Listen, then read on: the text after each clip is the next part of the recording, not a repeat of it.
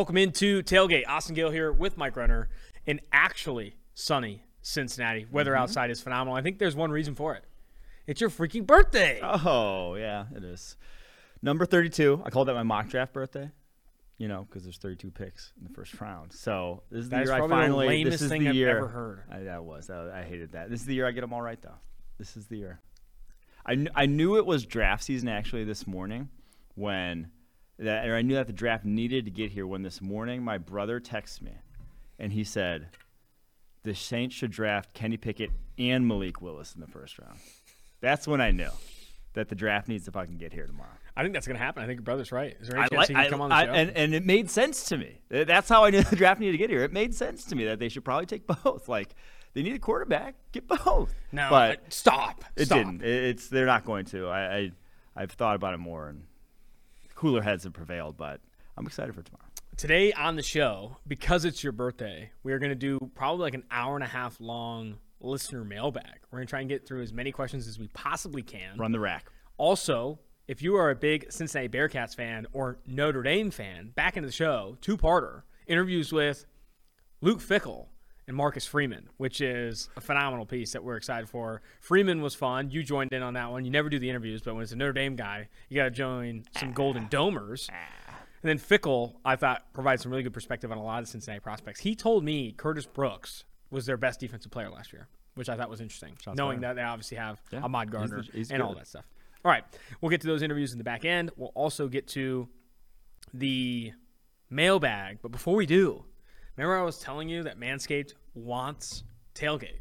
Manscaped wants us. They sent us a box of Manscaped stuff. Let me grab this real quick. They sent us a box, and at the end of this unveiling, I have to shave your pubes live on cam. No, okay, that's that's a step too far. We're not gonna. If, So, if, if just- any shaving's done right now, I'm gonna step out. For If you can zoom but- in here, your balls will thank you for Manscaped, which you love to see. Unboxing this live for those who are listening on the podcast. This box, This doesn't quite have the same energy as like a YouTube or like this a TikTok box. influencer. Listen to this. Listen to this. This box comes with a crop mop, Okay. which is a ball wipe, which I think you could take on the go, um, on a first date, second date situation. Those are actually handy. Um, I've used said wipes, similar you have type of not. wipes. Have you before. actually? Yeah. Okay, so it's got the crop mop. Let's say what what brand? It's got the crop mop, the crop cleanser, which is a hair and body wash, the foot duster, foot deodorant. That's actually pretty fire. Then it's got the refined Manscaped cologne, and then they got the plow. Then they have the plow 2.0. I just dropped it. They have the plow 2.0 in here too for extra refinement, which I didn't even know you needed. The plow 2.0, the duster, all that. Also comes with a weed whacker for the nose and air, which, mm-hmm. nose and hair, nose and ear. A second box for you to take home. That's one I won't drop. You can have. Oh, oh, you maybe dropped I it as will. well. Maybe I will. There's a lot of stuff in here. Another weed whacker for the boys. Then you have a lawnmower 4.0, which if you have not shaved, you're downstairs with one of these. You're probably rocking a Furby down there because this is the only thing that gets you downtown in a good place. Furby's still a thing? Do they still sell? Definitely those? not. I think Furbies could be the next NFTs. Put that on a quote graphic social. Furbies could be the next NFTs. They sent us a lot more other stuff in here. Shout out Manscaped, dude. Deodorant. This is not for your balls though. Let's give it a smell. This is for your armpits. I thought the plow 2.0. This is actually I thought you were talking about your mother when you said the plow 2.0, but No, I guess it's a hand razor. Smell this deodorant. This is from Manscaped as well, which you love to see. Also got some body wash, daily shower gel. I want to get that to you later. Smell We got shampoo and conditioner, a little two-in-one for the road. These do smell good, I will say. Then you got here's your shampoo and scent. conditioner. You know I don't use shampoo and conditioner. This is gonna go on Riggins. I like that. I like that. We got two shirts. You know what you needed for your wardrobe? A Manscaped shirt that says? Manscaped on it and says "Your balls will thank you." Mm. Wear that out to the bars. Uh, I'll wear it on the show tomorrow night. Wear it on the show tomorrow night. Hydrating body spray. Let's get this a little spin here. Hydrating body spray. Get a smell on this. You could use a little hydration. Smells pretty fire, dude. Get a little swift on that. You get all of this shit? We got all a- this shit. Manscaped body spray. Oh, the lip balm. How many lip balm? Two lip balm. Three lip balms. See, I usually just put on like one deodorant. This is uh This is next level. I feel like I would this, this could give me over, level. push, This put me over the top. level. Another deodorant. Looks like some more wash, body wash, and then another lip balm for you. I'll take a lip balm. I actually do. All right. lips are a little chapped at the Shout out Manscaped. All this stuff. You, you you can treat every inch of your body with Manscaped. That's what people don't don't think about oftentimes. So this is the Manscaped Weed Whacker 3.0. The we got the Plow 2.0. The Plow 1.0 is back at Renner's apartment. Okay. And then the Lawnmower 4.0 is here to stay as well, which will buzz through everything you've got. Um, the big thing here, as we unbox this, is this, all this could become yours for 20% off and free shipping with code PFF at manscaped.com. The only true guaranteed quality pickup this season is Manscaped, the leaders in below the waist grooming. With Manscaped Performance Package 4.0, which is right here, the package I think is down there. I dropped it. But we do have the lawnmower. Your skill position will be sleek and smooth, enough for a sub 4 340. Support us and head to Manscaped and use the exclusive code PFF at checkout for 20% off plus free shipping. Because of their ceramic blade and skin safe technology, your nicks and snags will be reduced. In the season of trimming the roster, Manscaped will make sure to cutting you're cutting the right players and not any important pieces of your D. Because this look, fellas, don't fall off her draft board. The ladies out there think that long nose hair is a major turnoff. The Weed Whacker nose, ear, and hair trimmer is your solution. Why not use the best tools for the job here? April is draft season, but it is also Testicular Cancer Awareness Month. Manscaped has partnered with Testicular Cancer Society to bring awareness to testicular cancer, men's health, and early cancer detection. Get 20% off and free shipping with code what? PFF. PFF at manscaped.com. That's 20% off with free shipping at manscaped.com and use code PFF. Turn your Mr. Irrelevant into a first round pick with Manscaped. You're putting the deodorant on. I tossed a little on right I now. kind of want to put some lip balm on. It was it was good. It was Is it uh, good? refreshing. Yeah, yeah. I need to try. What was in that? What was in the box again? Um, it was all shaving stuff. No, there's Oh, the crop mop. No, the crop mop is in there. Oh. so you got the crop cleanser, which is a hair and body wash. You got the foot duster, the crop mop, and then the Plow 2.0, which is a superior safety razor made with a better machine brass handle, the better grip, and zinc alloy head. Provide a gentle shave for extra I smooth. will say that the scent on this is like a pine ish. It's very very refined. Yeah. Not my not my. uh The finer things. I usually smell like a chick, honestly, if I'm going to keep it real. But this is more man. I've heard that actually. Yeah. How do I get this lip balm on? Let me get a little. Wow. Manscaped, head to your toe. You love to see it. That's code PFF, by the way. Code PFF at manscaped.com. All right. That's it for the Catch and Noise Box. we got a lot of Manscaped gear. And uh, as we progress through here, it will be listener mailbag season.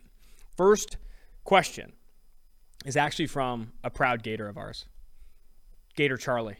Charlie Metzger is the guy we met when we were on our tailgate tour in Alabama, who's from Cincy and uh, Across the river, Covington. But across the river from Covington, Covington, Kentucky. He has the question here as the founder and proprietor of our esteemed group of both scholars and gentlemen. I feel like now would be a good time to break the silence. I would like to thank Austin Gayle for his constant support and harassment during Flip Cup, Mike Renner for showing me how to spit game at a tailgate, and Dave Sofaro, who big shout out to David Sofaro, not a part of the tailgate as much anymore. Used to be a firm supporter on the tailgate. Now he just books all the interviews and all that stuff. He used to be on every podcast. Now it's his role is Max Chadwick, but still, Dave Sofaro for acquiring the worst cornhole bags of all time. He did. he did. Those cornhole bags in Tuscaloosa were terrible. I want all the listeners to know whether you are choking your chicken or talking about George Pickens, there's always going to be a place for you with the Mastigators. Love that. I think it's the only it's only right that my question for you guys is about an Alabama player. Looking ahead to next year, where do you think Will Anderson Jr. is going to fall as a prospect? I think the dude has potential to be above the Bosa's, Chase Young, and maybe even Myles Garrett, but that's looking at him through my crimson colored glasses. Thanks, guys, and keep Master Gaten. Big shout out to Gator Charlie Metzger. Shout out to Gator Charlie Metzger. I, I do I will say he could skip this year and still be the first non-quarterback drafted next year. I, I think I said I may have said that after cha- national championship game because you know James Williams tore his ACL and there's talk about oh you know all these games for all these players do they need to play? I do think he realistically put enough on tape that he would be the first non-quarterback in next year's draft without having played.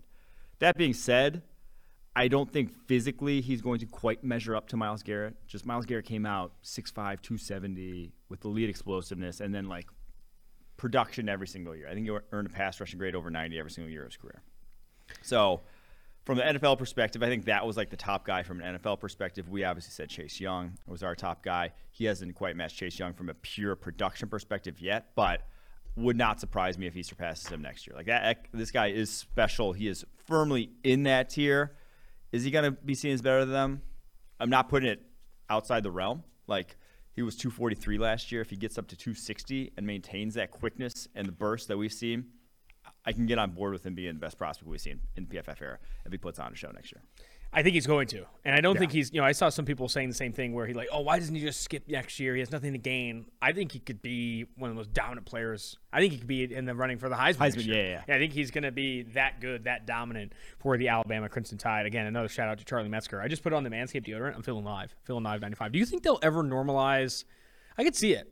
I think more guys are painting their nails now. More guys are getting uh, finger rings or normal rings. Do you think they'll ever normalize guys shaving their armpits?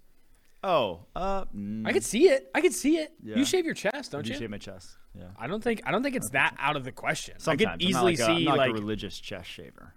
I just uh, once in a while. your mom is. All right, this is from TBO Gooch. Using this year's draft order, what would be your top 10 picks if every player was eligible for the draft, just like how the NBA draft was? so We've done this question before, I think. have we? I think so, but we can keep going. Just run it back. Yeah, I, I guess the only guys I think would factor in are the quarterbacks, maybe Bryce Young, C.J. Stroud, and, and then like the edges, um, Will Anderson uh, would factor in. Jalen Carter, maybe the defense tackle from Georgia would factor in. That's about it. All right, Ethan Wah on Apple Podcasts. How did Tytus Howard grade at tackle versus guard last year? Do you think he's good enough to be Houston's long-term solution at tackle? I think we saw the Houston Texans GM recently talk highly or speak highly of Howard and felt that if he said something along the lines of if we had five Tytus Howards, we'd be in a really good place. High on him. They like him at guard. They're going to find a way to play him. But uh, you, what was the grading? I like him better at tackle, truthfully. I mean, that's where he played in college. It's where he was drafted for. Um, I think that's why they aren't getting mocked at number three overall anymore as being a lock for an offensive tackle, truthfully. And his grading would say over the course of his career, 73.4 pass blocking grade attack versus 51 inside. So, yeah, I, I, wouldn't be surprised if he's the right tackle next year. On to Ajax 1624. In a world where the Texans actually commit to Lovie Smith's Tampa 2 with their second round pick, would you rather have safety Lewis Cine in the Bob Sanders role or Leo Chenal, the Wisconsin off-ball linebacker, in the Brian Urlacher role? Are there better fits for these key Tampa 2 positions? Yeah, so Cine, I, I, I would probably prefer Brisker in said defense, but I, that's you're splitting hairs there. Seem to be fine.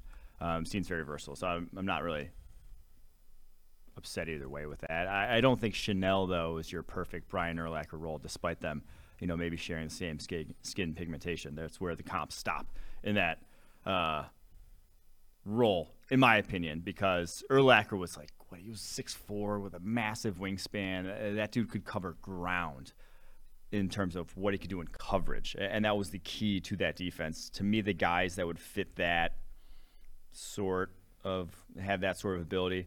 Quay Walker, which is why he's probably going in the first round, the Georgia linebacker. Troy Anderson, the Montana State linebacker, just because that guy can fucking fly down the middle of the field. And then Mike Rose, if we're looking later in the draft, the Iowa State off-ball linebacker. I, I, I saw recently that Chenal. I saw someone. I think it was one of the NFL media guys say that he's going to go a lot higher than people think. I think he you are a lot higher on him than the consensus Yeah, board. I I, think he's- he's going to be top forty, top fifty pick type of guy. Even though I think he's like in the seventies on on the consensus board where Leo Chenal is right now. This is from Joko Ba, who I think is a consistent question asker on tailgate. And I originally was like, oh man, can't get these repeat questions. On I like the dedication. I like the dedication from Jo- Joko Ba. He he probably puts in a different review every single We week. wants to go alienate our core users, or core listeners, core Gators. I, I, I'm fine with that. If you cheat the system, teach the system. If he has a That's weed been like whacker, that's all that matters. That's literally how I got the job at PFF. I don't cheated the put a system. lot of lip balm on in my life. I have it on right now. I'm feeling fresh. Uh, this is from Joko Ball. if Kenyon Green dropped some fat and added some muscle, so he's in the 30 305 to 315 range, do you think he could play tackle in the NFL? Aren't we all trying to drop Definitely some me. fat and add some muscle? But And I want to play tackle too. I don't. I don't even think he could necessarily. Obviously, it would be great if he could lose fat, gain muscle, um, reshape his body. Yes, I'm not sure he even needs to to get a chance to tackle. Like he's not. He's not an elite mover in the space by any means, but he is a capable mover and very plays with great balance to where he could play tackle. Like there are far less athletic tackles in the league than him. Next on the list here is Gator Fan 69. I think he this guy is a big tailgate guy. When saying just because a prospect hasn't done it mean he can't do it, an example like Travon Walker, Austin constantly makes excuses for why he has little pass rushing production and comparing him to guys like Justin Jefferson who didn't produce on the outside but did in the NFL. Do you think it's different for edge than receiver? Even if Jefferson never produces an outside receiver, he can still have produced in the slot. But if Walker doesn't rush the passer, he becomes next Clelin Ferrell. So that's the first question. The second question was, wouldn't it make more sense for the Panthers to either trade down or take a tackle instead of QB? The second question is 100% right. I, I think the Packers are either going to take a tackle, like Charles Cross, or they're going to take a QB, or, or, or they're going to trade down. I, I, don't I don't see the Packers take, or Panthers taking a QB at six. As for his first question, I, I do I do think he's right in that the comparison I made with Justin Jefferson was you know you haven't seen him do it, but he was really really productive in the slot. With mm-hmm. Walker, he hasn't been productive regar- productive regardless of alignment. He is I'm trying to think of it. He he's similar to I don't know. I, I, he's a he's a I mean, I don't think the, the conversation is all that dissimilar to like Malik Willis. And Malik Willis was even a little bit obviously more productive than what Travon Walker was relative to his position. He's an interesting one because even Rashan Gary graded better than Travon Walker, right? Mm-hmm. Some people make the Gary comparisons because Gary wasn't even as productive as Chase Winovich coming out, but still had a lot of these traits. Walker wasn't nearly the most productive player along that Georgia defensive line, but he wasn't even nearly as productive as Rashan Gary was coming out of Michigan. The worry for me, or the guy you kind of comp that I brought, w- my mind goes to that's like the worst case scenario, or like what you worry about when you draft a guy who's kind of in this mold is Solomon Thomas. And, and, now the length is much different. Uh, he has like two and a half inch longer arms. Like they are different builds. But Solomon Thomas was this undersized interior guy, four or five technique that also played three technique in that Stanford defense, kind of similar to the role that Travon Walker plays, who productive there, but was not a edge pass rusher. D- did not rush the passer off the edge. And so when he gets to the NFL and is asked to do so, He's never done it, and it's different. Winning on the outside against tackles versus winning against guards. You just have to have different move sets, and if you can't win the corner, which is pretty much something that we never saw from Thomas at Stanford, and we have not seen from Travon Walker, is truly winning the corner against offensive tackles. You get a little worried because that's difficult. It's it's a skill that Jadeveon Clowney never mastered. It's why he never really took the next step in the NFL. It's one that some guys fail to ever really grasp. And that's why I sort of lean towards the guys who have done it already, like the Aidan Hutchinsons of the world. Um, even like Jermaine Johnson, this draft class has done, is why a lot of people are high on him. So that's where my mind goes, but it, it's not an like again, it's not an apples to apples comparison there because much different body types still. Duck bias on Apple Podcasts. What are your thoughts on Rutgers running backs? I, Rutgers running back Isaiah Pacheco if he were to stick in the league for a few years, how would you see that happening? Full disclosure, I not only watched him at Rutgers, but we went to the same high school.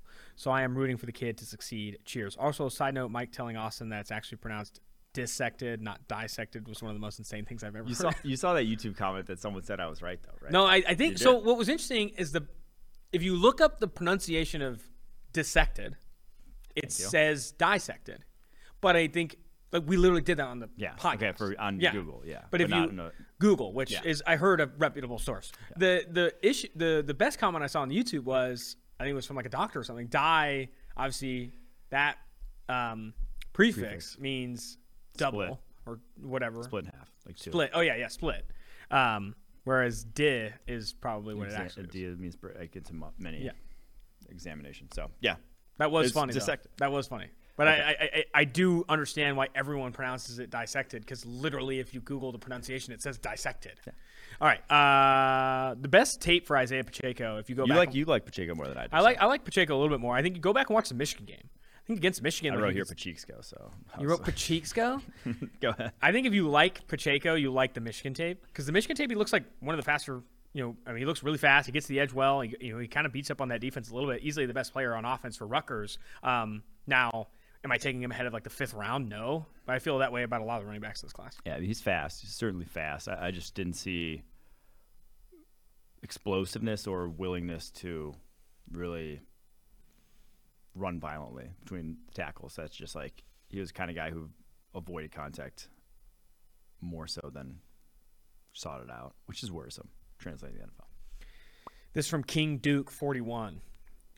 If you had the choice at 17 for the Chargers, which would you take if both were available at 17? Jameson Williams or Trevor Penning? Oh my God, it's not even close. also, besides Thibodeaux, who is another top prospect you'd be shocked about falling out of the top 10 or first round? Drake London. I think London's going to fall out of the top 10. That one, I guess, maybe isn't as shocking as Thibodeaux because Thibodeaux right now is minus 205 to be a top four pick. But I've been kind of stunned at where betting markets are leaning with London right now. I think London could be wide receiver three off the board, maybe even wide receiver four after Olave. He is trending in the opposite direction Yeah. on the betting market side of things. But in the his first question, it's Jameson Williams. Uh, Trevor Penning, we don't even have as a first round caliber player in this class. I, I the one that I've been floored at talk of recently falling out of the first round is Devonte Wyatt, the George defense tackle. That one to me would blow my mind if he falls out of the first round, and there are people saying that he will. So that that's the one where I'm just like, I, I get these 24, but find me too many other real warts to him. Now maybe there are sort of off-field or injuries or something that I don't know about, but from a talent perspective, find me a DT that runs 477 to 307 pounds that can actually like use his hands and move. Not a lot that exists in humanity. So, um, yeah, I think Devonte Wyatt should still be a first rounder, but trending towards maybe not being one. All righty then. Big shout out again to Manscaped. Manscaped, that's what we're surrounded by. If you're just not joining the podcast on YouTube, we got the Lawnmower 4.0, we got the Weed Whacker. It's not, it's a, this is the Weed Whacker 1.0. I got down there the Crop Duster 2.0. A lot of things. Not the Crop Duster. It's uh, what is it called? the Power. The Plow 2.0. Sorry, I got the Crop Mop, the Crop Cleanser, the Foot Crop Mop. Duster, and the Plow 2.0. Okay, it's tough. It's tough to get ahead of these things. All right, this is from Bear May 3. Bear May is a constant. Constant. What Power Five school has provided the highest cumulative PFF grades from players once they make it to the NFL? Top five. What Power Five has the highest average PFF grade for players in the NFL? Top five and bottom five. Did he ask? Excellent. Oh, yeah, this one I included because I didn't want to feel like we forgot about him, but um, I don't even know how to go look up that sort of thing. You should just listed five random schools. Yeah, I could. I should have just lied to you. Yep, but we did the calculations. The algorithm actually spat out Ohio State, Alabama, Arkansas, and um, Oklahoma there- State and Oklahoma. There's probably like one school that had one guy go to the NFL, and he played well. Oh, good Try to think of what school that would be. Hmm. Like a um, Lenoir-Rhyne. Uh, no, Dugger. no, he said Power Five only. Oh fuck, Kyle Dugger. Lenoir Ryan. There's your No, I got to think of Power Five school that only Power has like five. one that would only player have, like, in it. One guy in the league. Thinking Pac-12. oh, Pittsburgh would probably be Aaron Donald. Oh, that's a great take. That's a great take. That's a great take. This is from Master Gator. Not sure how I got that. Our Indianapolis Colts YouTube. Oh, on Indianapolis Colts YouTube, they put up a snippet of Ballard discussing the draft, and he said it's putting an emphasis on traits. He is putting an emphasis on traits. What are some options for pick 42? I wouldn't rule out Alec Pierce, Zyon McCollum, the Sam Houston State corner, or Tariq Woolen. McCollum or Woolen at 42 would be rich. High. It'd be high for me. The guy that I had think has traits that just like feels like a Colt in the way he plays, because he's very similar to the guy they just traded away. Um, Cam Taylor Britt, the Nebraska corner. To me, four three speed, long, physical, feels like Colt cornerback. Feels like a Rock Sin, top of the second kind of guy. On to Soto underscore shuffle. Are there any mid round guards that could be targets for the Patriots? The loss of Mason and Karras means the Pats have an open guard spot. There's a lot. Mid round guards. It's a good year to need an interior great. offensive lineman on day two. The guy that I keep going back to that I would love to go there because obviously they covet, you know, size, people movers, physical dudes. Sean Rhyan, the UCLA guard, who I actually had a Brown scouting assistant reach out to me and say, We got his name wrong. Yeah, His name was wrong in the report that I got. He's actually only 21. You said his name wrong? His His, name or his his- age wrong. Oh. Excuse me. He's only 21. I thought you better throw out a random name or No. something. We got his Got his name wrong. His name's actually wrong. Brian. So he would be a guy who I think if he you get him with a good offensive line coach, you could have a real deal high end guard in this class. This is from Pat from Poughkeepsie. Question one. Why do NFL teams remove a player from their board completely because of a medical red flag? If the player is a day one or day two level prospect, it makes sense to take a shot on this player at some point on day three because the reward outweighs the risk at that point. I want to answer that one first. I do think it's because they I think there are certain medical flags where the risk the reward will never outweigh the risk for some of these teams, right? Some of these teams like legitimately have thresholds in the medicals that they do not mm-hmm. like. If a certain player has this knee issue or this shoulder issue, it's not worth betting at any point. Especially so he's like, oh, if he has a day one, two, day one or day two level prospect, why not take a shot on him? There's probably like ten other players with the same grade, and like you're you're not going to be. There's never going to be a point where he's the only guy that you're going to start taking in that spot. And, and you see it in contracts, like availability. If a guy has an injury history whatsoever, they don't get big contract. They, Like mm-hmm. teams do not f around. They, they want you on the football field. Coaches get pissed, and that's why like guys get rushed back from injury and shit too. Is because coaches have no time for guys who are here one week, gone the next. Like that is a coach's nightmare. So that is why a guy, if they have like a nagging injury that could like follow them, teams just don't want any, won't even, don't don't care how talented he is. He, they do not want him on the football team. Number two, this is same Poughkeepsie Pat. Is there any way the Patriots take? So this is a Patriots fan named Pat from Poughkeepsie. Is there any way the Patriots take Leo Chenal in the first round? He seems like more likely to be a day two selection, but after blowing up the combine, the fit seems too perfect based on the type of linebackers Bill Belichick covets. No, I don't think so. I, I like Leo Chenal as much as the next guy, but Well, I, I think your the fit, way though- would be if they trade back. I mean, if they trade back to the back end of the first round, sure, I, I could see it. not over Devin Lloyd.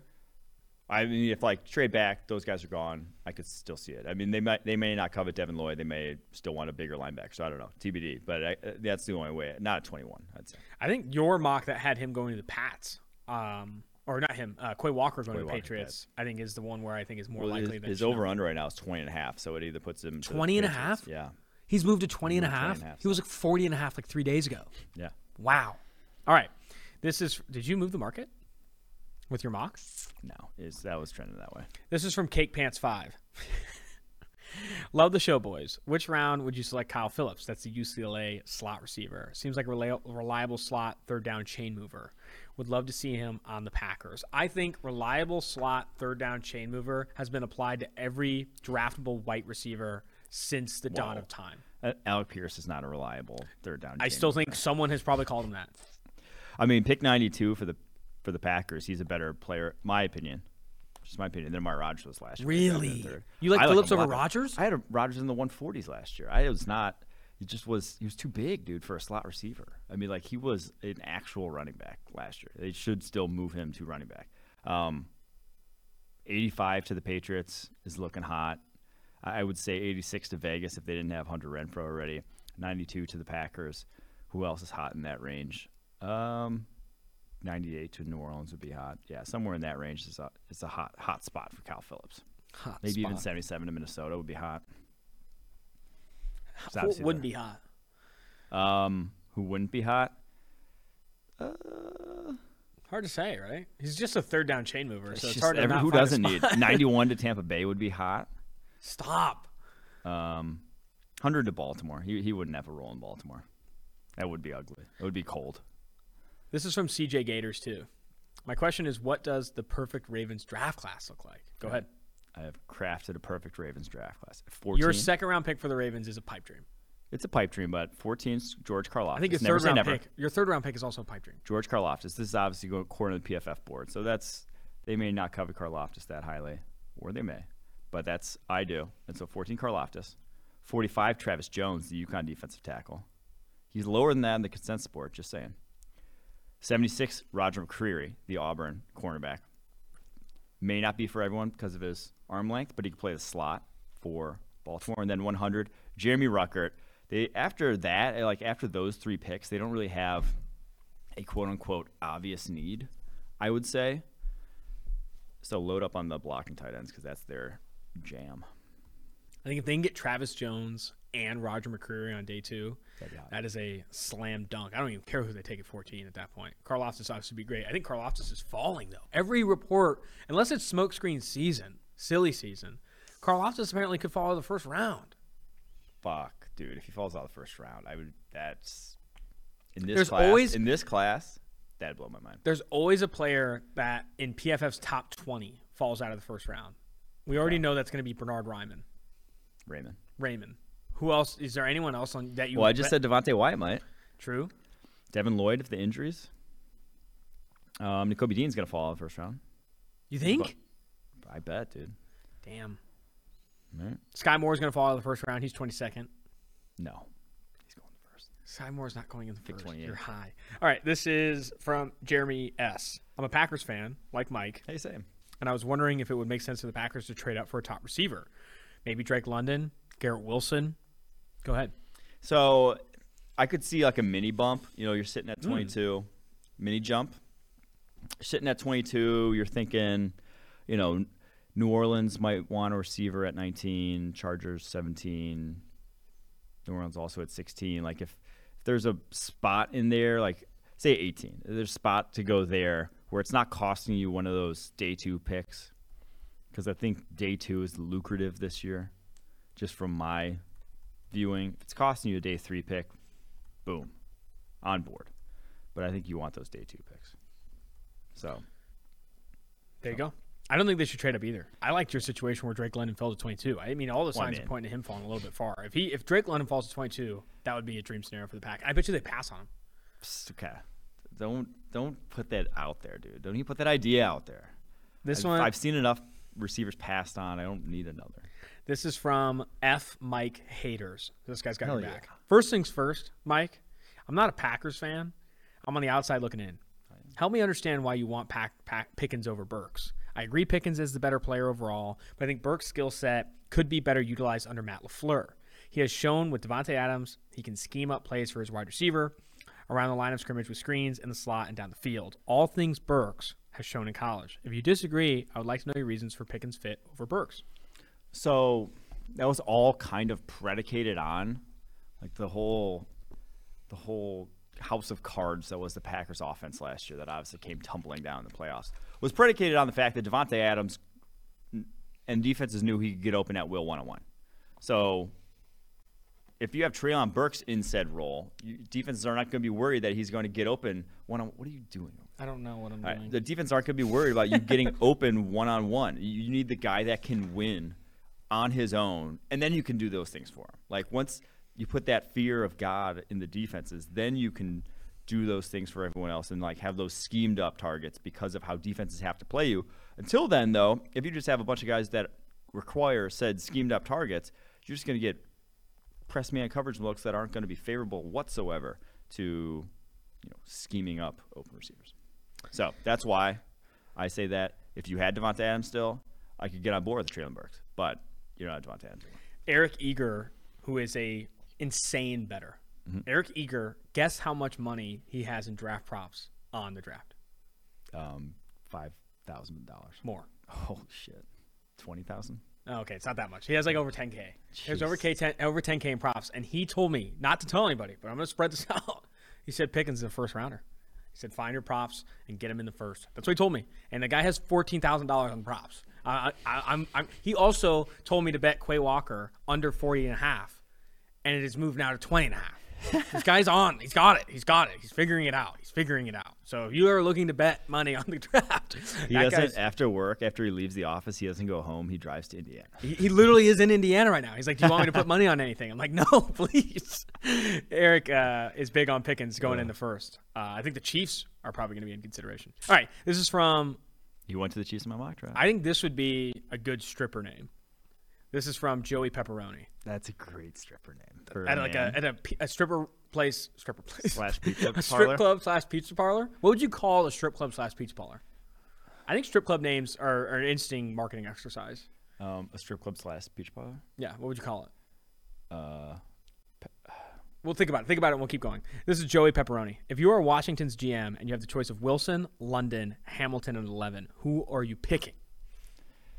I'm trusting the PFF board. You're not in a position where I think you can stray from a board and go try to fit a need in. You're not that good of a roster, quite frankly. Like, you're not that close to competing. You're not like in the mix for a Super Bowl next year. At that point, trust the board. Understand it's a long term decision, and so highest guy on the board for me it would be Kyle Hamilton. Hamilton it is at 11. I think they're going to be in some trade down conversations. I think Washington's Yeah. going to be looking to trade down. But um, if they're if Wilson's on the board, I'm pretty sure they're really high on Wilson. I think Garrett Wilson, the Ohio State receiver, is, is someone that's high on their board. I think they're going to ultimately go Wilson if he is there. But I don't think he is. He's you know minus 205 to go inside the first nine and a half picks. I think Garrett Wilson's going to go ahead of Washington. All right, this is from Ramadan Kyrie. I'm still thinking about the strip club pizza place, by the way. The Sausage Factory. Is it a male strip club? No, it's. Uh, Oh, okay. I guess it could be. I think it's Sausage easier to come up with one for a male strip club, for a pizza place. That The Sausage Factory. Stuffed crust. I don't know if that's good or not. I was All thinking right. about female. Okay, go ahead. Uh, this is from Ramadan Kyrie. Uh, we need to end this discussion once for all. What is Bailey Zappe's arm strength velocity? On three on March 22nd, 2022, Nicole Lynn tweeted out a video of Zappe throwing the ball 60 yards. I'm surprised that this wasn't mentioned on the Catch and Early Buzz segment since the video had Sam Ehlinger vibes to it. Mike has tweeted a video of Zappe throwing a ball 60 yards and it looked effortless, but then the Senior Bowl he had balls die on him. So we need the answers. Starting to get Cody Kessler vibes. Please rate him uh, on his arm strength according to NFL standards. It's not in the liability tier. To me, it's very similar to like a Kenny Pickett in, in his draft class, where it's you're not going to write home about it. You're not going to be like, oh man, that arm, but you're never going to really worry about it. To me, it's like let's say like a Matt Ryan in his prime, or it's like no one ever raved about Matt Ryan's arm strength until, and, and then no one ever complained about it until recently when it started to drop off. All right, this is. Who, what, who, is there a quarterback actually? You, you mentioned not in the liability tier. Are there quarterbacks that have come out recently, or quarterbacks? I mean, Joe Burrows is in the liability. tier. Liability like. I, like that's he's probably the weakest to like really be doing it at a high level still. This is from Nick C12. Love the show. Got a couple questions. But, but, like Cody Kessler, um, who was the other Bengals quarterback before? Brandon? Allen? No, the one from NC State. That Ryan Finley. That was in the liability. Ryan Finley tier. is in the liability tier. A lot he does. Yeah. Um. So th- there have been others. I'm trying to think right now off the top of my head, but they usually just like they don't get drafted, honestly. So Uh, the pizza strip club is still in my head. Uh, something with toppings, I think, has some play to it. If you could let that ruminate. Uh, this is love the show from Nick C12. Got a couple questions about the Ravens, what they might be doing this year. I consistently see Jordan Davis mocked the Ravens at 14. With the AFC having his uh, the arms race all off season, is it crazy the Ravens take a receiver in the first, especially if they trade back and grab someone like Pickens or Burks in the 20s? Also, does running such a run-oriented, run-heavy offense that the Ravens do, does that increase the value of running back in that offense? Side note: What's the over/under on Austin's daily caffeinated beverage intake? I put the line at five and a half. I've actually pulled back. I used to do two ventis a day. Now I only do one, and I feel like a better person. It helps me sleep a little bit more. nice, nice, good for you. It's, that's good. It's it's an addiction. It really is. It's Um, fine though. It's fine. I'm fine with you know. It's, it's important to if you have addictions, it's important to be aware of them. Yeah. You know what I mean? Uh, w- with how the Ravens' offense is set up, this they won't take advantage of a third wide receiver, sadly. So as long as, um, gosh, who's the Greg Roman's their offense coordinator? They're going to be two wide receiver sets, two tight end, two wide receiver, or fullback, whatever. They're just not going to take advantage of that guy to where you're going to get diminishing returns. I don't think it's going to actually move the needle in your offense. So that's why you're getting OTs mocked there. That's why, you know, when they drafted running back in the second round, we didn't really, and as an analytically driven franchise, we didn't really bat too much of an eye for it because it's going to have more value for them than it would for a lot of other teams in the league. So, yeah, that's how I feel about the Ravens and their offense. The YouTube chat never disappoints. They have the perfect strip club name. I was going to say something like something about white sauce, but continue. no, what? Meat lovers. Meat lovers? And, and that has to be a male strip club. Yeah, But I think that's fantastic. yeah. I don't know a lot of male strip clubs. I was ruminating about like white sauce or like I don't think white sauce is good. I, don't- I still don't think we have a good female stripper strip club. Yeah. So, Meat Lovers is phenomenal for the male strip club. Mm-hmm. But we'll keep thinking, keep ruminating. This is from Mendoza QM. I think this guy's a consistent Gator, which I respect. So this is Gator Mend. Do you think the Panthers should take Anderson or Marshall for a two for a two or three round, or maybe try to get a haul for more? Oh, trade. I, I said take trade Robbie Anderson or Terrace Marshall for a second or third round pick, or maybe try to get a haul for DJ Moore. They already extended DJ Moore. I don't think they're trading DJ Moore. And Robbie Anderson, I saw a report, I think from Charles Robinson of Yahoo Sports, saying that if they were getting calls for Robbie Anderson, they'd consider it. Um, but I, I don't know. I don't know if you can even get a second for Robbie Anderson. Could you even get a second for Robbie Anderson? Uh, that that's TB. I I don't think you'd be able to. It'd probably be somewhere. It'd probably be a day three pick for truthfully either at this point. Just picks lose their value quickly, or you know, Terrace Marshall, a second rounder last year, lose your value quickly if you don't hit the field and play well. Just because the track record of guys, you just lower the odds of a guy hitting by a little bit. Now, I'm not giving up Marshall by any means. That's not what I'm saying. I'm just saying that's the reality of the biz. So.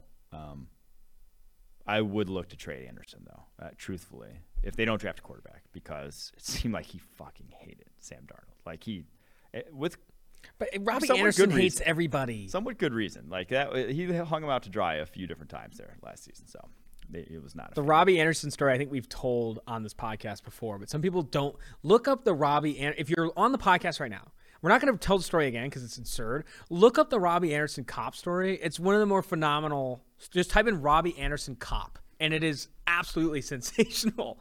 Uh, Robbie Anderson is not doesn't like a lot of people. Okay, he's a, he's an angry guy, so I don't think that's necessarily an indictment on any QB. All right, this is from Brock G thirty two, and I just thought of the perfect female strip club name. Oh, So you know how like there's that pizza that has everything on it, at yeah. the Supreme. Supreme. Call it the Supreme. I think that's pretty solid. Supreme. Just it's a little vague, right? You're like, oh, I don't know what that place serves, but Supreme I think is pretty good. It's not bad. It's better than what I, anything I've come up with. I'm Yeah, still- the white sauce stuff white that you're on is not great. Brock G32. My question is, how would you attack rounds two or three for this draft for the Colts? I want Skyy Moore Pickens. That's George Pickens, the receiver from Georgia, in round two to be primarily our Z. I then think we covet Tariq Woolen, UTSA corner, and his traits in round three, which I like as well. Good or bad plan? This is from Brock G32 on Apple Podcasts. 42 really does look like could be a prime spot to get a wide receiver. Now, I just said Cam Taylor Britt. I would love there, but if the guys we just mentioned, the guys he mentioned, Skyy Moore, George Pickens, who I said might be going in the first, do fall to that spot. That's tough to pass up. That's a big need for them right now. Is that second wide receiver position, and that's a spot where you can find. Yeah. you, you could find talent. Truthfully, they raised it, or he kind of did one in a couple years ago in Michael Pittman. So I think it is. Uh, 73, I, I would look to reinvest in the offensive line. You, you want to keep a strength of strength. That's the f- fuel of that offense is that O line. And, and on paper, it's not a disaster at the moment. You, you know, you have options. Matt Pryor at left tackle, uh, Danny Pinter, who I liked a lot coming out of Ball State at Pinter. right guard. Very athletic dude. Um, but I think in this class, saying we've said it round three, interior offensive line, going to be very strong. I think that could be where they go. YouTube chat onto the works, which I don't think it's similar to that Supreme tier where it's Yeah. not obvious, but it's still pretty solid. All right, this is from Max five five two two two eight. Do you think the value is better for the Jets to possibly select the first receiver off the board at 10, or do you think it would be smarter to take a guy at 35, maybe a Skyy Moore, George Pickens? A lot of people are liking this top of day two George Pickens, Skyy Moore vibe. Dude, which everyone loves it. I love the I love the top of day two conversation, trying to get some Val. top of day two, and it's it's lucrative. This year's class it is very strong and, and at valuable positions too. I believe. I think there will be interesting guys that are available at wide receiver, at um, edge rusher, and maybe even offensive tackle in that range if Bernhard Raimann does indeed fall. So, um, I, I I do I will say I do think that I would wait depending on how the board necessarily falls um, for them I, I would think about waiting on wide receiver. Now, me personally, I or I think they will indeed wait until the second round for a wide receiver, just with with offensive tackle being so heavy at the top. I have them draft Ickey Ekwonu in the mock draft, and then uh, they're basically targeting one of these top two edges. I just don't see the massive difference between Jermaine Johnson and Arnold Ebiketie personally. So I would probably, if like Jameson Williams on the board, that's where I would likely lean. But I don't know. That this one that's a tough conversation, truthfully, because I don't think you can really go wrong with where they're sit, with where the talent lies in this draft. What's been your reaction to some of the rumors that they're going to trade for Deebo? And, and would you trade both of those top of you know both those second round picks for him? What what would be your maximum price if you're the Jets? What are you trading for Deebo Samuel? I don't think 10's crazy, Really? given.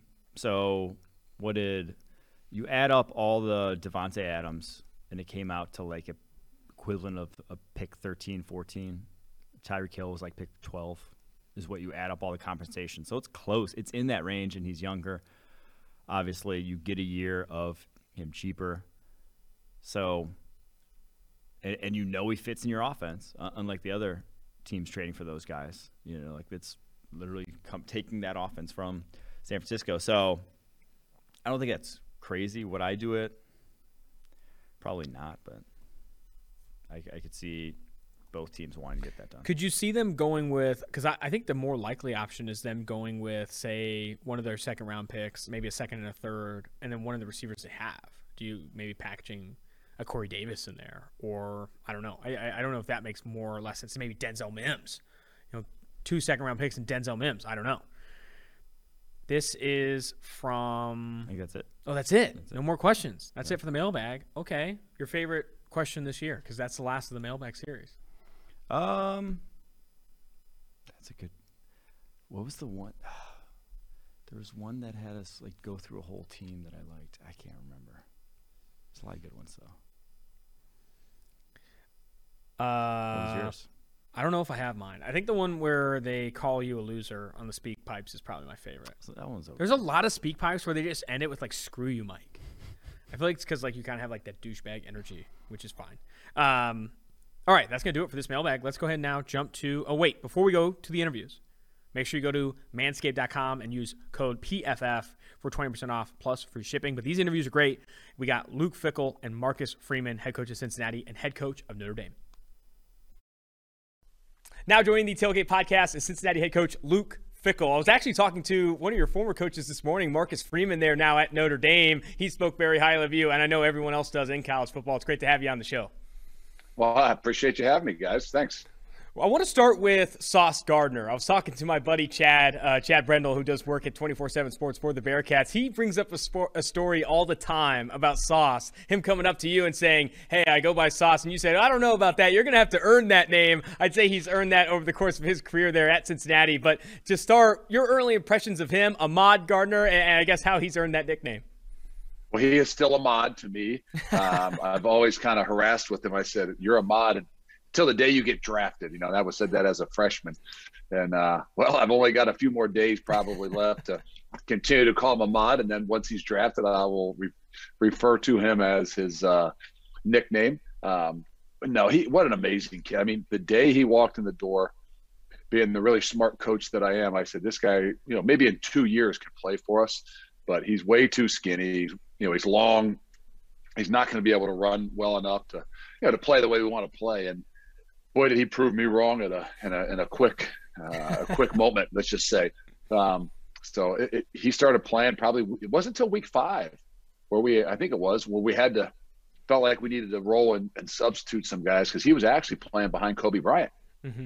who was our other uh, the thorpe winner this year who was our corner opposite him so they were both were playing at the boundary and against UCF, we started rolling those guys. And I mean, the first first series he was in there, he made a play, batted a ball down. I think the second series in there, he had picked six. And from there, I don't think he ever came out of the game. And you know, we kind of shifted Coby over to the field and, and uh, felt like we were in a really good position, um, having a true freshman kid even playing the boundary for us excellent length, really good athleticism. Also, just such a such a smart player. You see such a heady player on tape as well. Physical, can win at the you know at, at, in press coverage and these different things. Where would you say though his game has improved the most? Right, because we see the finished product now. We see a top five, top ten pick now. But what what would you say his game and, and where it's improved the most? Well, I, I, would say technique wise, he always was a kid that, that, really understood the game. And over the last three years, he's really developed a technique of, of playing a lot of man coverage because that's what we did a bunch. Um, so he really just honed in and developed the patience of, of being able to play it up from the press position. But I think more than anything was from last year to this year, uh, his ability to kind of take that next step to be a pro. And we challenged him and said, there's no way, if you think you're going to be a first round draft pick, which we didn't know going last year, um, you're going to have to be 200 pounds or 195 pounds. You're going to have to get stronger. You're going to have to change your body a little bit more. Um, you're going to have to do these things if you really think that you could be a first round draft pick.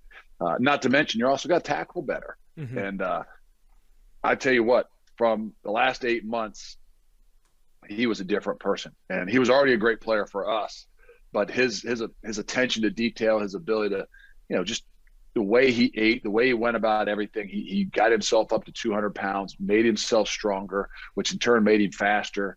Uh, and he really honed in and focused on tackling. Not that a press corner that's playing man all the time is getting a whole lot of tackles, but we were even the year before when we would blitz him and he'd he'd come up with a sack. We're like, oh man, you you gotta you gotta get yourself in a better football position, be stronger to be able to be physical at the point of attack with some of these tackles. And obviously we had to find unique things to challenge him with because he was so good at everything else. And to be a to a T man, he he did all those things in the last eight months. To me, took him from being a already a great player for us to being a uh, completely dominant, going to be a great player at the next level. I had one more question on Sauce, but to sidestep it a bit, just because you mentioned you know, how much bigger he got, how much stronger he got. I'm I want to say the biggest. Uh, the best kept secret in college football is your strength and conditioning staff, and specifically Brady Collins. He, in my opinion, has done insane things to players. You go back to Darrick Forrest, who showed up to Cincinnati a lot skinnier than where he ended up. Even Bryan Cook coming over from Howard and him adding weight. And then you have obviously Ahmad Gardner. Brady Collins is doing something special there with your strength and conditioning group. Speak to his success with you there in Cincinnati and just how important he is and how vital he is to you guys developing these stars. Talk. No, no, can't do that. It's, it's too much of a secret. We can't. Uh, we can't have Coach Collins uh, all that information getting out. Now he he is the the heart and soul. And uh, we've been very fortunate here to have what I call consistency. We've had a lot of turnover with coaches, but we've had consistency the core uh, of what we've done since the day we walked in. And he is the core of what we've done. I just mean that we're on the same page. He believes in the same things. He believes in developing football players, not just weightlifters down there. Um, and from from day one the the the, the rapport that he has built with those guys he he can ask them to do anything and push them to do anything and they will and i think that's where the incredible success for us in building not just football players but a culture and an environment that loves to work that loves to compete in everything that they do um, i can't take credit for that that's been built um, been stressed and been pushed for five years now on a very consistent basis with the same exact, you know, kind of messaging um, from a group of guys. Starting with Coach Collins, do a lot of his, you know, been a little bit of a run of some different guys down there, but to a T, those guys are on the same page and have done a phenomenal job to get us to where we are. And from the outside looking in, you know, I've talked to some players that speak to Collins and the culture that he's building. He has buy-in because he's legitimately transforming bodies as well, right? A lot of you know, you, you bring up like coaches. How do you get buy-in in the NFL? You got to win football games. With Collins, he is transforming human beings there in Cincinnati. And I think uh, the kids gravitate towards that, knowing that he can turn them obviously into NFL frames. The last question I had on Gardner was one of my favorite tapes to watch with Gardner in this pre-draft process is the Alabama game, and it's one where he doesn't play a lot of press, right? He isn't at the line of scrimmage ton. You see Nick Saban essentially, from my perspective, tip his cap to Gardner and, and run some more bunch sets to get you know put him in off zone coverage concepts and all that stuff. What was your reaction to how Saban and how Alabama approached you offensively in that game? And and did you have the same read? Right? Were they looking to do that with Gardner? That's what my perspective was. Well, I kind of go back a little bit more. The second game of the year against uh, Indiana, I thought, you know, they had a, a big time wideout kid had made some plays for the year before. And I said, hey, we kept kind of telling Ahmad, I said, you know, even at the end of his sophomore year, he wasn't getting challenged much and kept kind of pushing him to look at, hey, you're going to get challenged when we go into that week two. You're going to, they're going to throw the ball up. They're going to take targets at you because they believe in their guy. And I think maybe they threw at him one time in the first, in the first half or first quarter. And, and there was no separation or anything. It never went back. And I'm like, okay, maybe I was lying to the kid. They aren't going to target him. And we kept telling them going to the bowl game, you're going to get targeted now. They're going to challenge you. We're going to find out. You're going to have an opportunity to go from you know a first round pick to you know being a, a top ten guy possibly by you know the opportunities that you're going to have against the best. Because some people are going to say you haven't played against the very yeah. best maybe on a on a week in and week out basis, and uh, when they were normal, there was not a whole lot of separation and to see them, you know, even go away from that maybe a little bit as well as to bunch it up. I, I think is one of those things that, you know, they recognized, you know, and respected, you know, what he was and how he had done things. And, you know, we're, we're at least going to game plan to not just say, Hey, we're better than these guys for sure. We're just going to go out and do what we do. They, uh, you know, they, they recognized, uh, you know, some of the strengths that we had, and especially with Ahmad Gardner. Staying on the defense side of the ball, I know he had a pick in that game as well, the mm-hmm. Alabama game, is Bryan Cook, who I have, it's, it's bummed me out to see him not be able to participate in this pre draft process due to some of the injuries. But he, coming from Howard, a transfer, is another guy that really added to his frame and is such a physical, tough player, one of the bigger hitters in this class. You know, what, what were your early impressions of him and now it, your expectations for him going into the league? so in year one he couldn't play you know that it was a transfer rule and, and we he, he was not eligible to play um, and I just thought he was a great kid. You know, I mean, we didn't see him play a whole lot. He was, you know, since he wasn't able to play, then you know he's down on the scout team, and then in spring ball that year he breaks his he breaks his ankle. So I think it's in like practice four. And and nonetheless, you're just like, this is such a great kid, man. I, he's going to be able to help us someday. I don't know what he's going to do, but wow, is he a great kid? I mean, and I just kept saying that he's a great kid. He's a great kid. And then you know, going into the next year, he's you know he's got two years to play, and you got Darrick Forrest and James Wiggins, and I'm like, well, we'll get to see a little bit of you know what Bryan Cook is and how he handles this situation. And he he got hurt again. He got a high ankle sprain you know, in the middle of camp or towards the end of camp and, and probably missed a good three or four weeks. Um, and so you didn't know exactly. He's just a great kid, mm-hmm. you know, and, and he does everything well. He was a stud on special teams um, and played a little bit, but those were our two, those were the heart and soul of our, our defense in a lot of ways with, with uh, Darrick Forrest and, and James Wiggins.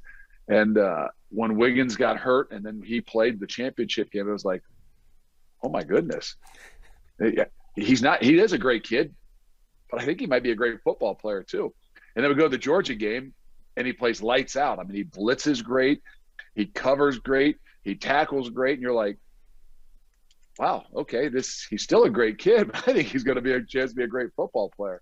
And then when we tested, and so we did our own little combine testing in the winter, and he ran four four five side wow. by side with Pierce. They both ran four four five together that's when I started looking around. I go, okay, maybe he's a better football than he player than he is even a great kid. And that probably was the first time I was like, oh my goodness, I'm not sure we recognized how much talent this kid really has just because we haven't seen him play as much football. And uh, he didn't disappoint.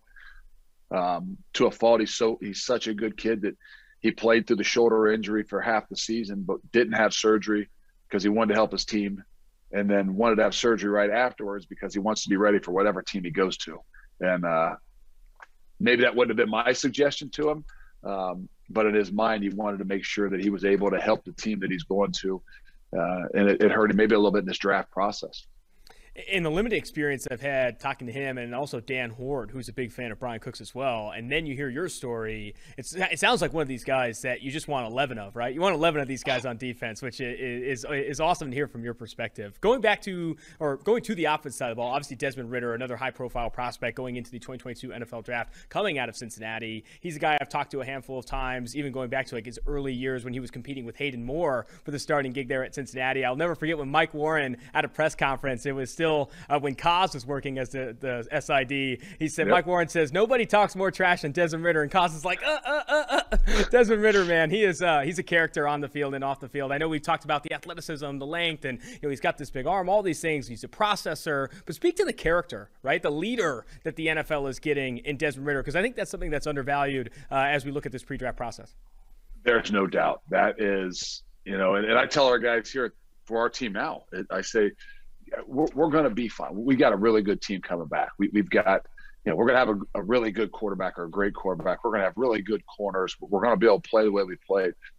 The thing that we don't know if we've got is that guy that holds the glue that holds everything together. And that's what Desmond Ridder has been and will be in the next level. And, you know, he's done it for four years. So he hasn't just done it because he was the, you know, the captain. He did it when he was a freshman out there playing because he just got that he's got such a humble nature. He's got such a big heart. Um, he truly embodies, you know, leaders make others around him better. And and he just, I mean, it was from his freshman year all the way through. He's grown as a leader, but his natural abilities to think about his teammates, to to be a guy of action as opposed to always just being the guy of words, but then also earning the respect because he's one of the hardest working in it, and maybe the hardest working guy that does compete as much as anybody else. Maybe it is talking a little bit smack. Um, and, and, then obviously taking care of his teammates. So everything embodied in one, he had those leadership qualities, but he's been put in a position to grow those. Uh, I think when he walks into NFL locker room, it's not going to be anything different, meaning he's not going to go in there and pound his chest. He's going to go in there and be an example, and people by nature are just going to gravitate to him. A couple more questions for you, Coach, and I'll let you go. I really appreciate the time. Uh, I, I want to go to Alec Pierce, who is Ridder's you know go-to guy. You mentioned him, you know, running alongside Bryan Cook in the winter. He is an insane athlete. You know, you go back to this Alabama game, which I think a lot of evaluators turn on when looking at Cincinnati to see how they do against some of these four-star, five-star you know prospects for the Crimson Tide. Pierce is so explosive, eats cushion in a hurry, and really won the vertical route tree at Cincinnati. Was a primary target for Desmond Ridder. He's being rumored in the day two range. I, what am I missing? I, I, think he deserves some more top 50, top 40 buzz. I, I, think he's a lot better than what he's being billed as. Am I wrong? No, I, think that there's still some question just in general. You know, I think from his junior year to his senior year, and and his junior year he was a good receiver. Uh, his senior year, to me, he turned he became a great receiver, and it wasn't just well, you threw the ball to him more. Yes, I think the confidence, I think the connection there, but I think he's really turned himself into being one of those complete guys. Um, not that you're going to take yourself from a fourth or fifth round pick by your blocking ability as a wide receiver into the second round. But when people really start to dive in and study him, they all of a sudden recognize he, you know, oh my goodness, he this guy's going to be a great special teams guy. This guy is a physical dominating blocker, as well as he's still just scratching the surface as to what he can do as a as a true wide receiver because he's so intelligent. He understands the game. I think at the next level, he's got a chance to grow even more. And uh, I say the same thing about Ahmad, mm-hmm. that I think at the next level, he's got a chance to be even better than he was here because they'll mix in different coverages and use him, which I think is an incredible strength of his, even though we didn't because of how good he was at playing man. Mm-hmm. I think the same thing with Pierce. I think his ability for them to play against a lot of different coverages and things that are really sophisticated in the NFL is only going to show how much better he is because of his intelligence and understanding of the game.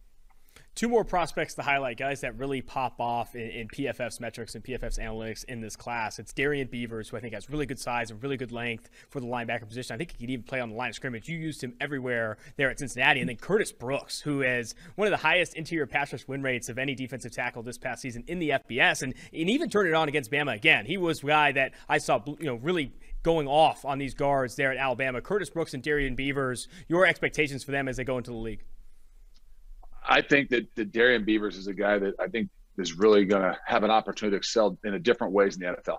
He can be an edge guy. I mean, obviously, as a sophomore in college, he was a uh, edge rush guy at UConn, and as a high school kid, he was a he was a safety, and he's just kind of grown into his body. But I think his his ability, athleticism, his length is going to at the next level make him a really, really, really good pass defender, which you might not see nearly as much in college because you know of the way we play with a little bit of man stuff, but also you know maybe not as sophisticated of a passing game in college as you'll obviously see at the next level. And his ability to do that, to play in space, to be an incredible pass defender, um, mixed in with ability to rush, I think is going to give him a lot of upside as teams really start to break him down.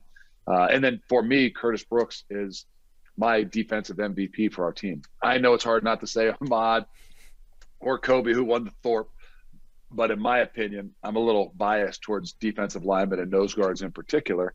Um, I don't think there's anybody that meant more to what we do and did than Curtis Brooks. And uh, he played a position as a nose guard that maybe is not, you know, he's going to be more of a three technique or even was a, a, probably a five technique in our system. But we asked him to play nose guard because we thought he could dominate in there and, and a lot of his explosive abilities. And and like you said, he might not come up on the stat chart every week, but he was the key component to us stopping the run uh, and then creating havoc in the pass rush in a lot of situations. Yeah, huge fan of Brooks. And it's crazy, too, because you have Myjai Sanders. Beavers played up on the line. You have Malik Vann there, who's obviously a coveted player on that defense line. And Brooks, just every single game, kept showing up when I was watching back the tape. Uh, Coach, this has been absolutely fantastic. I always appreciate the time, and I wish you the best of luck this upcoming season. Hey, I appreciate it, Austin. Thanks for having me. Now joining the show is Notre Dame head coach Marcus Freeman, one of my favorite coaches in all of college football. Not just because you visited the PFF offices, but we you you've been rising up the ranks fast, man. All well deserved. Really appreciate you jumping on. Well, glad to be back. Um, you know, it was just like yesterday. We were in Cincinnati, so uh, it's it's an honor to be back out here on your podcast. Not a lot of reason to come back to Cincinnati outside of PFF. I'll say that. I'm from Oakland, California. Cincinnati, not my favorite city in the world, but we'll manage here. I want to start with Kyle Hamilton. Kyle Hamilton, obviously a coveted player in this draft class. We had you know Coach Brian Kelly on this podcast, and he called him the most versatile player he's ever coached. You obviously had the opportunity to really work with him there at Notre Dame. What's his best role in the NFL? Right, I think he can be used in a lot of different places places, six foot four, 220, has good range despite some of the combine stuff. What's his best role in the NFL? And I guess where would you play him at the next level? I would definitely play him at safety. Um, you know, just the ability to truly cover 53 and a third and, sideline to sideline and, and, a guy that can track the football. You can do multiple things with him and, and, put him in the box if you need to and in certain situations to be a linebacker type player and you can play him out in man coverage. And, and I've told him this before is that sometimes I think he has so many skill sets that I overutilize him at times. And, you know, I wanted sometimes having press the slot and play man coverage and be the middle field safety and play linebacker and blitz and – you know, I want Kyle to be able to be the best version of Kyle, and um, I think playing safety will do that for him. Yeah, so it's gotten some criticism actually for from anonymous either scouts or coaches saying, you know, they didn't think he could cover the slot, despite the fact that you lined him up there about half his snaps in that sort of range last season. What did you see from him that made you feel confident that he could play a number of different roles?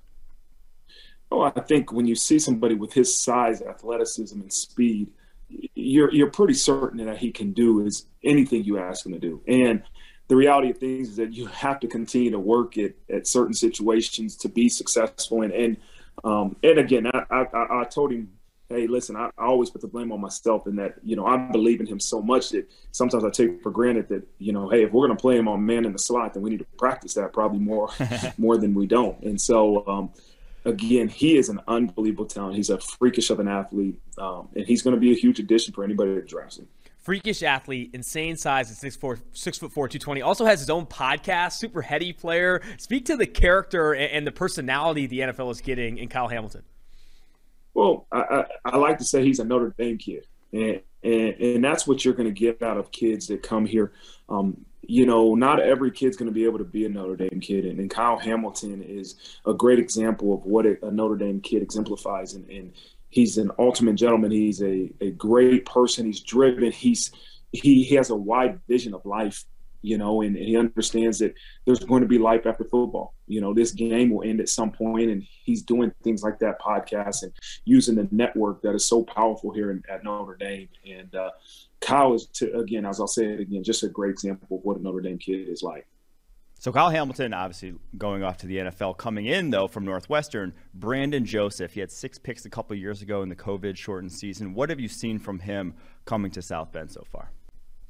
uh, he, he finds a way to to find the football. And that can be in the air, that can be through making open field tackles. But Brandon Joseph finds his way um, to the ball. And a couple early in the spring, he had a couple interceptions. I'm like, man, that's just a case of being in the right place at the right time. But over the course of spring, it happened over and over and over and over. And, and there's no coincidence, man. Um, he's a guy that can find the football. Um, he had a couple really good tackles in the spring game, and uh, I'm looking forward to seeing how much uh, of an addition this will be to our defense.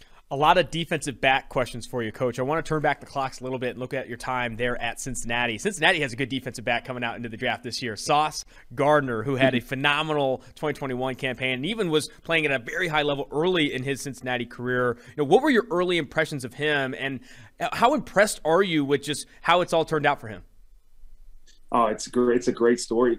I remember when Coach Mickens, who's our corners coach here at Notre Dame, recruited Sauce, and and yeah, I remember seeing him over the phone and FaceTime. He never had a shirt on, and I'm like, dude, like who is this skinny guy on FaceTime that never has a shirt on? And um, when he got to uh, Cincinnati, you know, he came in June, and I'm like, okay, he wasn't as highly recruited as maybe even some of those other guys in that class. And he continued to make plays, right? He made plays and he made plays. And, and I remember Mickens starting to play him early in, in, the, in the, the season. And then he kept making plays. And then I remember at one point, I think it was um, East Carolina or certain, some game right in the middle of the season. It might have been UC, uh, UCF.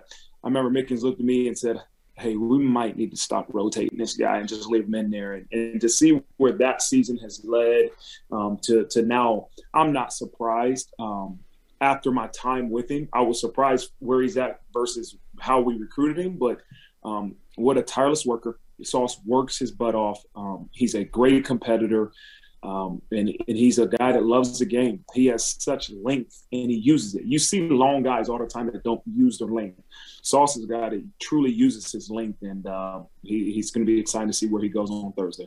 You obviously have a, a, ton of recruiting experience, even going back to your time in Cincinnati. Now they're at Notre Dame, and we've talked a lot about defensive backs. A lot of these guys are big. You know, Brandon Joseph is big. Kyle Hamilton's big. Sauce Gardner got length. Are there height, weight, speed thresholds you look at at the cornerback position that you covet from starters, even at safety as well?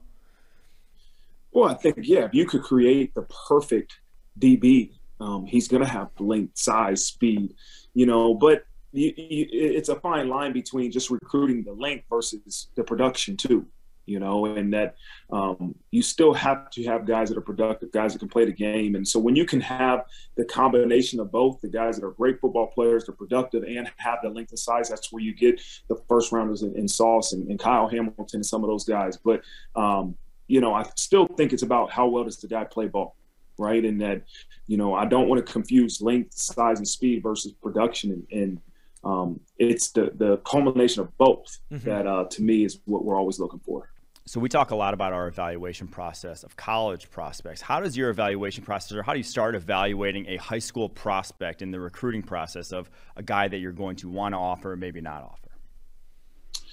Um, I think there's a couple different ways. It, it's you know you identify them by film, but it's also that's why recruiting is so important. The relationships with high school coaches. You know, if you have relationships with high school coaches and you trust them, right? And and, and a high school coach that you know and you trust says, Hey, I got a guy. I got a guy and he's a real guy. A lot of times you're gonna take what he says because you have previous experiences of, of him having guys, then and I think that's that's where it starts. But then you'll meet a high school coach that might say, "Hey, I got a guy," you don't know him, and so guess what? You got to go trust your film. You have to trust your evaluation. Go watch his film and and um, continue to trust the things that you see. But I think it's so important. It's, it still comes back to relationships, relationships, relationships, and then film evaluation. You have to trust the things you see looking forward to this upcoming season, we obviously talked about you know uh, Hamilton a ton, but there there's some studs on offense too. You got Buckner. You, I know there's some hype around Chris Tyree. You know you are, you're obviously through the spring game. Who are some names offensively that you're excited about to to break out in 2022? Well, I think. Um, you know the running back room is, is is really deep, as you just said, with Logan Diggs and Chris Tyree and, and um, Jadarian Price and Audric I mean, it's a deep room, um, and we we're just adding a, a, guy out of Cincinnati, a young man named um, uh, Jabron Payne. Um, and so I, I, really look forward to seeing that running back room. Um, we still have a QB battle in terms of Tyler Buckner and Drew uh, Drew Pyne, and um, the offensive line um, is is one that's going to be really exciting because we have uh, Coach Hiestand here, who we just hired that spent time here um, at Notre Dame before I was here, and then went to the NFL and is back. And he's done an unbelievable job with that that uh, offensive line group. And then I'm also excited about the wideouts. You know, we had some guys that had experience that were injured for the spring, so to get them back and get a, a young guy in. Um, we got one guy coming in the summer, and um, it, it's again, it's it's it's all it's still developmental. Mm-hmm. You know what I mean? There's there's exciting things that you look for in the spring, but um, until you get to that first game, it's about development and about pushing these guys uh, to their optimal level, man. And, and, you know what? Let's see how they perform when we're out there um, on September 3rd. So obviously here Hiestand back in the fold. He was the guy who developed, you know, those all those top ten picks: Ronnie Stanley, Mike McGlinchey, uh, Quenton Nelson. You have two good sophomore tackles though now, Joe Alt, Blake Fisher. How good does he think those guys can be in that pantheon that is Notre Dame offensive linemen? I think we all think um, they're going to be a lot better than Coach Hiestand would even would even say to us, and that's how he is. he's a he's a grinder, man. He does not worry about the hooplas, what he like we like to call it. Um, he's worried about development. He's worried about pushing those guys. But we all know those guys are, are gifted. You know, both true freshmen last year, both started. Um, they're big, athletic, a really good offensive lineman, and to see what Coach Hiestand can do with those guys over the next year, two years, it's going to to me be extremely exciting. And, and I see him in the roles those guys you just mentioned, the Ronnie Stanleys, the Mike McGlincheys, the Quenton Nelson. Those are all the guys that Harry Hiestand recruited and developed, and uh, I look forward to see what he does with this group. You mentioned September 3rd, Notre Dame makes a trip up to Columbus against, you know, one of the top teams in the country in terms of talent, right? CJ Stroud, who's the favorite to win the Heisman. You have Jackson Smith-Njigba, one of the top receivers, TreVeyon Henderson. How early do you start preparing for those Buckeyes? Well, I've watched uh, a couple games, um, you know, and just, you know, but you can watch as many games as you want. Um, you still have to figure out who you are and uh, what are the things your team does well. And so, again, I, will watch them and we'll prepare and the way we're supposed to. But right now, I think our focus is on the development and the preparation of this group and what's going to be our identity as we get ready to prepare for September 3rd. So, as a Buckeye yourself, do you ever get conflicted when you pl- when you're going back and playing the team you, you played for? Not at all. I did it obviously at Cincinnati two years ago, and we'll do it again this year. I know what locker room I'm going to, and uh, I know what it's all about. Good. Exciting stuff, Coach. Really appreciate the time, and I wish you the best of luck this upcoming season. All right, guys. Thanks for having me.